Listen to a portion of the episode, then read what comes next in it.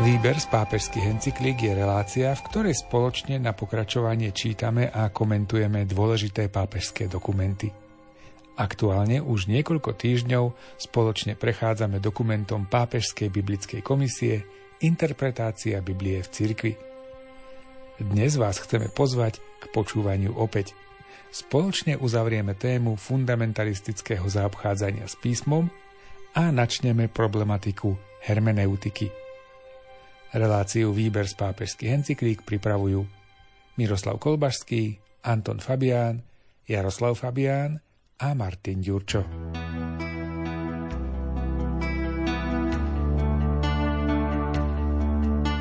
Čo sa týka evanielií, fundamentalizmus neberie do úvahy postupný vývoj evanieliovej tradície, ale naivne zamieňa konečný text tejto tradície, to, čo zapísali evanielisti, s jej prvotnou formou slova a skutky historického Ježiša.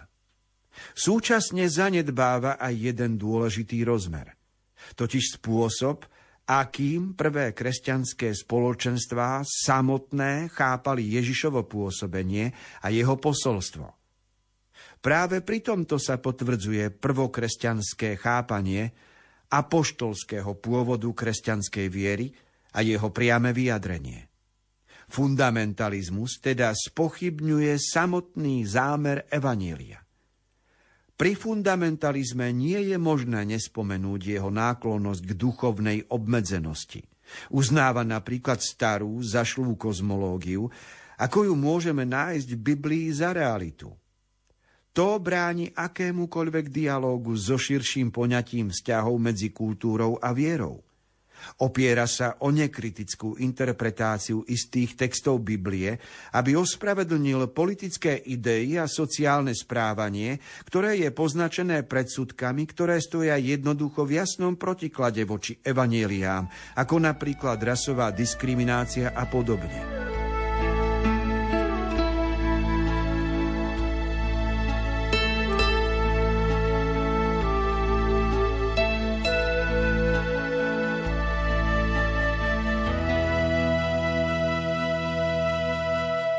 Dokumente Pápežskej biblickej komisie sa používajú veľmi vážne a tvrdé slova proti fundamentalizmu. Napríklad sa tam hovorí, že je to naivné, alebo celý fundamentalizmus sa nazýva obmedzeným. Zaklada sa to na tom, ako je nepochopené evanílium, lebo najmenej tri vrstvy musíme odlišiť pri vzniku evanílií. Niečo povedal Ježiš, to mohlo byť okolo roku 30. Počul to vtedy Peter. Peter možno o 20 rokov išiel do Antiochie alebo do iných miest a rozprával, čiže Peter si spomínal na smrť a zmrtvých stane Ježiša a už máme druhé podanie, kedy to Peter hovorí. A potom Marek to počul a on to zapísal a mohlo to byť publikované možno v 60. 70. roku a to máme tretiu úroveň tej pôvodnej Ježišovej myšlienky, ktorá už prešla dvoma rozprávačmi. A teda aj Evanielia a všetko, čo patrí do Biblie, vyžadujú hľadanie zmyslu, hľadanie pôvodu, odkrývanie zámeru poslucháčov, lebo vznikli v nejakej konkrétnej dobe a v konkrétnych súvislostiach. Ale v tom hľadaní je veľký poklad, je to veľká hodnota.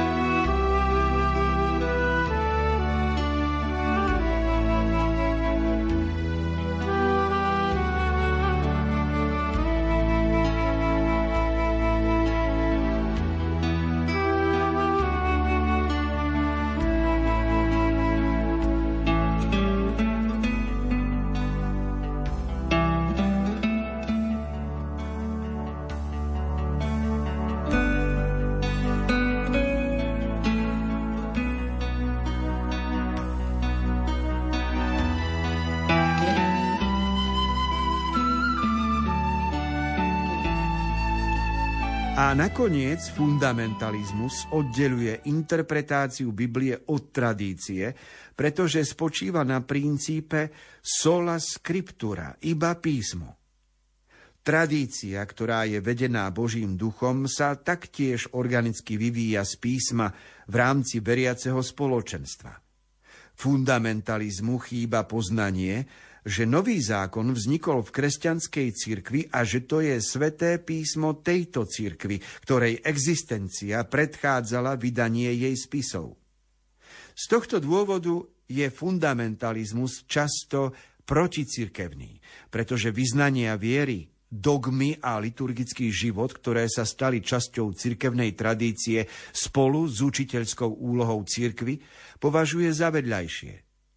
Vedie tak k istej forme privátnej interpretácie, ktorá neuznáva, že církev je založená na Biblii a svoj život a inšpiráciu čerpá z písma. Fundamentalistický prístup je nebezpečný, pretože priťahuje ľudí, ktorí hľadajú na svoje životné problémy biblické odpovede.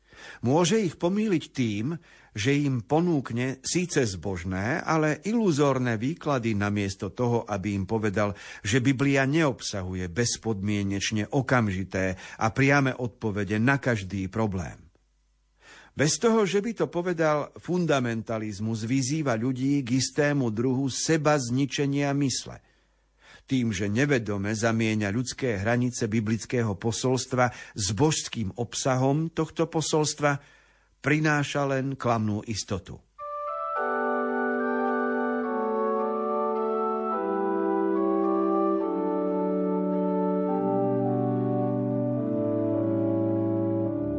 Končí sa kapitola o fundamentalizme, v ktorej sa jasne pomenúva, že je proticirkevný a že je nebezpečný, že smeruje až k seba zničeniu e, človeka.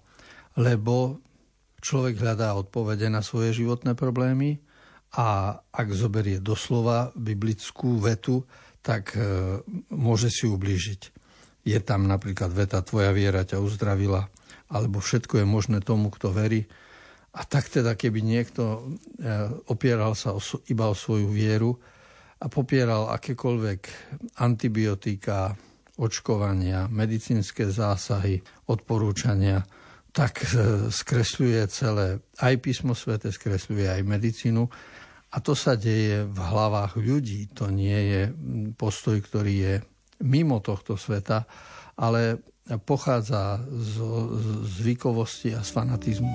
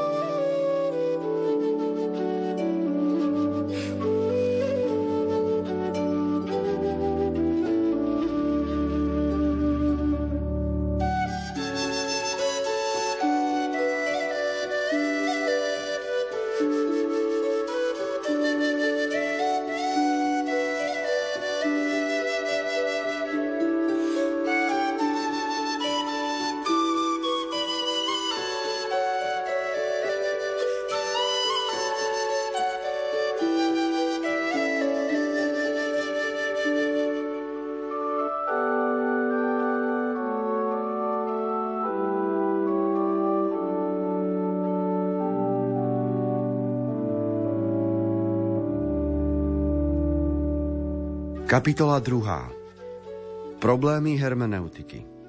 Po A. Filozofická hermeneutika.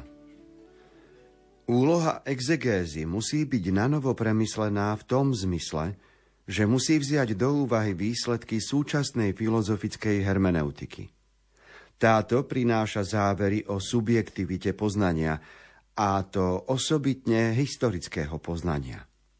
Hermeneutická reflexia prácami Friedricha Schleiermachera, Wilhelma Dilteja a zvlášť Martina Heideggera nabrala nový rozlet. V náväznosti na týchto filozofov, ale aj nezávisle od nich, rozliční autory prehlbili použitie súčasnej hermeneutickej teórie aj na sveté písmo.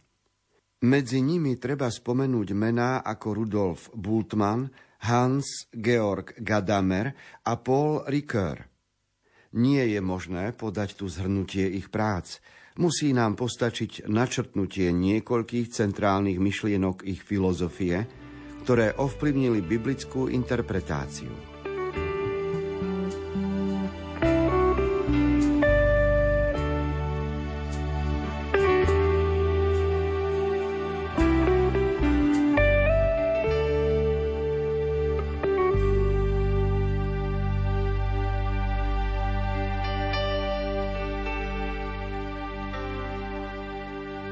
Predchádzajúcich kapitolách sme sa zaoberali metódami a prístupmi interpretácie, čo sa týka Biblie. A teraz sa budeme zaoberať hermeneutikou. Tie prístupy k výkladu boli rôzne, založené na tradícii, na literárnej analýze, na humánnych vedách alebo fundamentalistické prístupy. A teraz, keď prechádzame k hermeneutike, tak v prvom rade treba rozlíšiť slovo exegéza a hermeneutika, lebo jedno i druhé je výklad.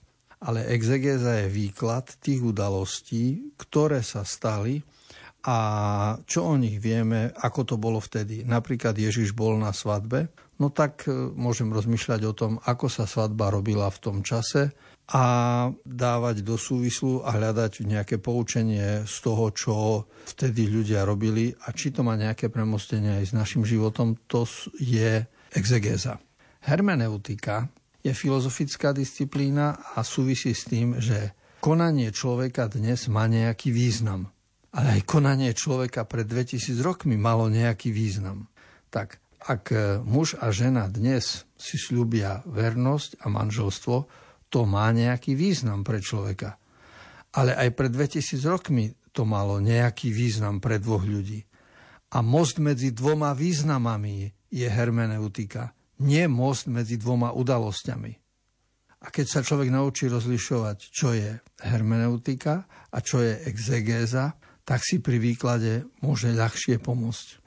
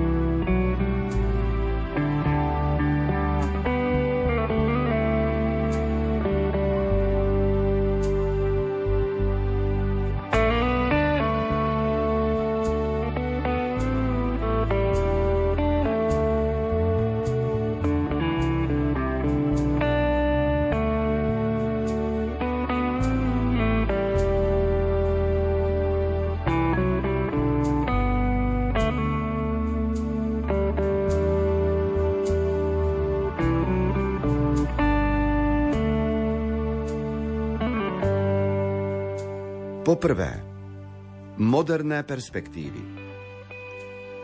Keďže medzi svetom 1. a 20. storočia sa rozprestiera kultúrna vzdialenosť, Bultmann nástojčivo poukazoval na predporozumenie, ktoré je nevyhnutné pre každé porozumenie. V tomto zmysle vypracoval existencionálnu interpretačnú teóriu novozákonných textov.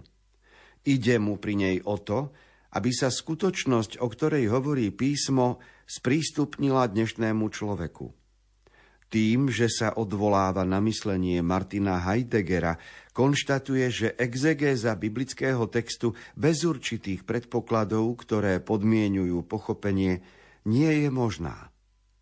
Predporozumenie spočíva v živom vzťahu medzi interpretom a vedcov, problematikou, o ktorej text hovorí. Predporozumenie sa však musí prehlbiť a rozšíriť. Dokonca musí byť možné ho aj zmeniť a korigovať tým, o čom hovorí text. Iba tak sa interpret vyhne subjektivizmu. Aby zodpovedal otázku ohľadom správnosti pojmov, ktoré obsahujú biblické texty a ktoré má pochopiť dnešný človek, Bultmann ako odpoveď navrhuje použiť Heideggerovú existencionálnu analýzu – Heideggerové existenciály by mali univerzálny význam a ponúkali by najlepšie osvojené štruktúry a pojmy na porozumenie ľudskej existencie tak, ako sa tieto objavujú v posolstve Nového zákona.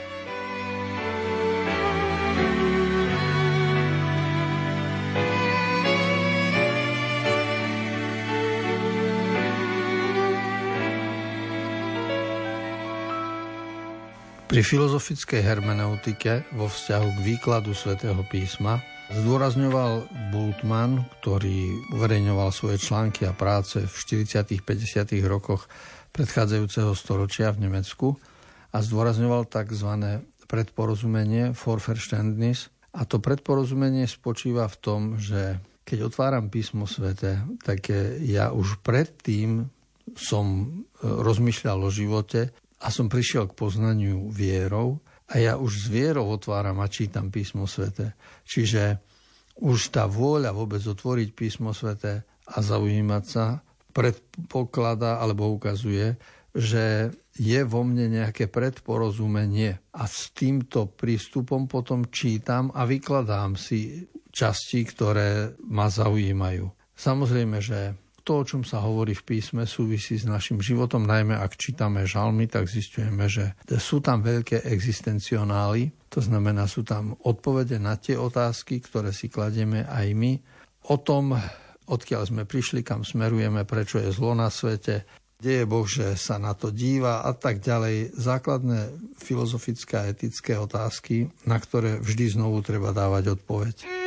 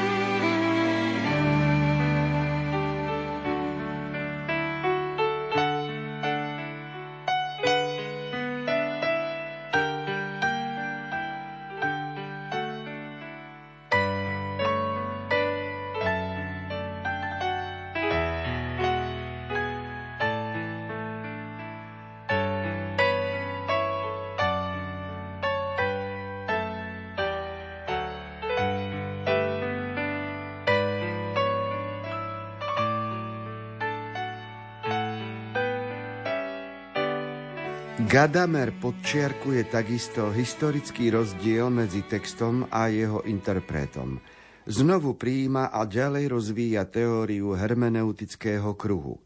Predvídania a predporozumenia, ktoré ovplyvňujú naše chápanie, vychádzajú z tradície, ktorá nás nesie. Táto pozostáva zo súboru historických a kultúrnych daností, ktoré predstavujú náš životný priestor a horizont chápania. Interpret je nútený vstúpiť do dialogu so skutočnosťou, realitou, o ktorej hovorí text. Porozumenie sa odohráva s plynutím obidvoch horizontov, horizontu textu a horizontu čitateľa. Je možné len vtedy, ak si zodpovedajú, to jest, ak jestvuje základná príbuznosť medzi interpretom a jeho objektom. Hermeneutika je dialektický proces. Porozumenie nejakého textu je vždy aj rozšírenie seba porozumenia.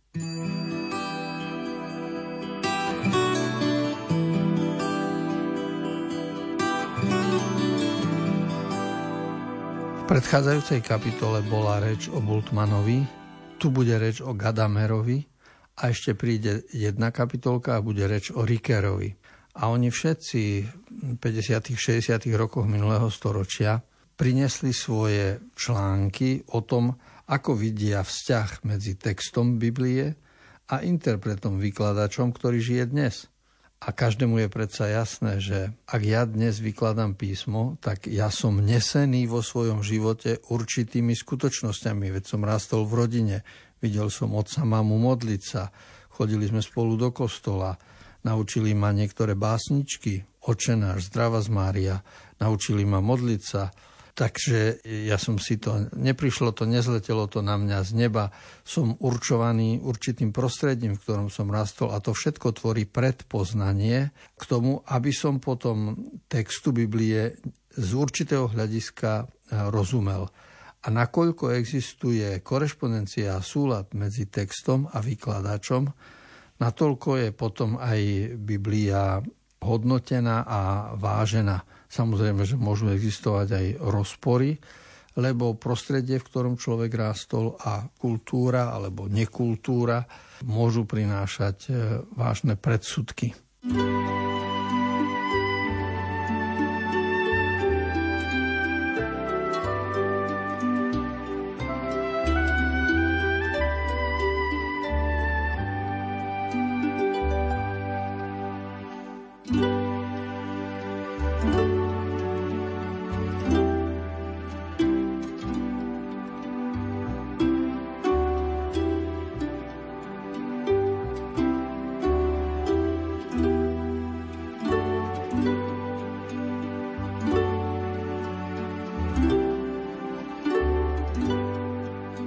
Hermeneutického myslenia Ricoeura musíme ponajprv konštatovať dôraz, ktorý kládol predovšetkým na odstupy.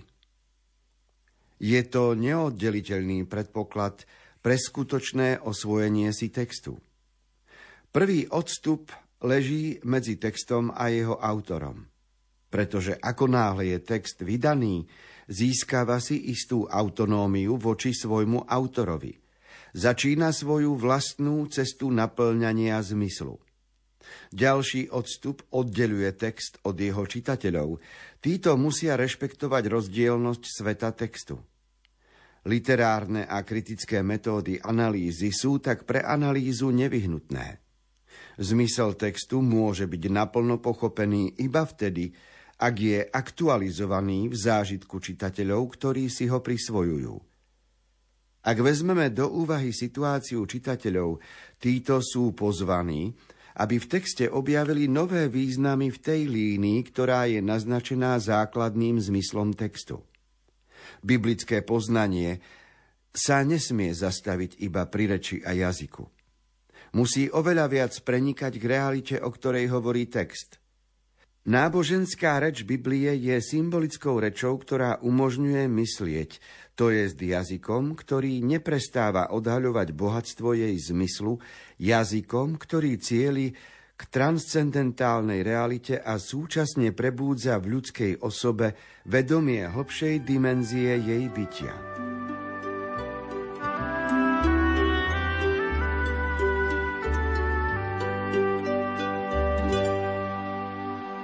Paul Ricoeur v minulom storočí ako francúzsky mysliteľ, filozof, ktorý rozumel textom aj Biblii hovorí o odstupoch a je nespochybniteľná skutočnosť, že prvý odstup existuje medzi autorom textu, čiže písateľom a textom samotným.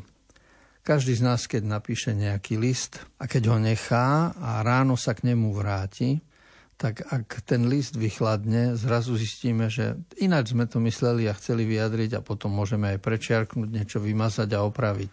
No a ak si uvedomujeme, že takýto preklad v sebe musíme robiť, že v mojej hlave bol nejaký nápad a teraz keď ten chcem odovzdať, tak musím použiť jazyk a hlas a už tam robím prvý preklad seba do vonkajšej reči.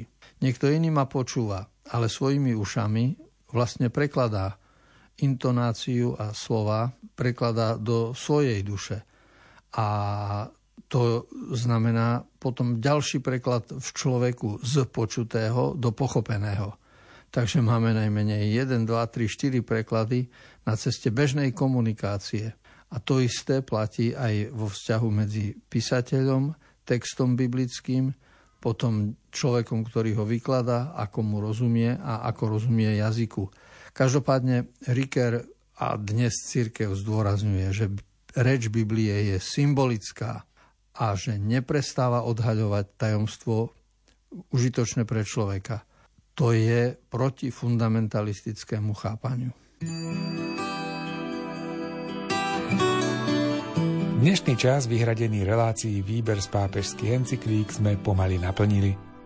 Milí priatelia, sme radi, že ste sa spolu s nami opäť započúvali do dokumentu Interpretácia Biblie v cirkvi, ktorý vydala v roku 1993 Pápežská biblická komisia.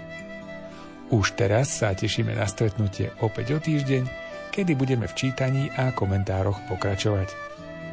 Reláciu Výber z pápežských encyklík pripravujú Miroslav Kolbašský, ktorý načítal text dokumentu, Komentáre si pripravil duchovný otec Anton Fabián a na technickej stránke relácie spolupracujú Jaroslav Fabián a Martin Ďurčo.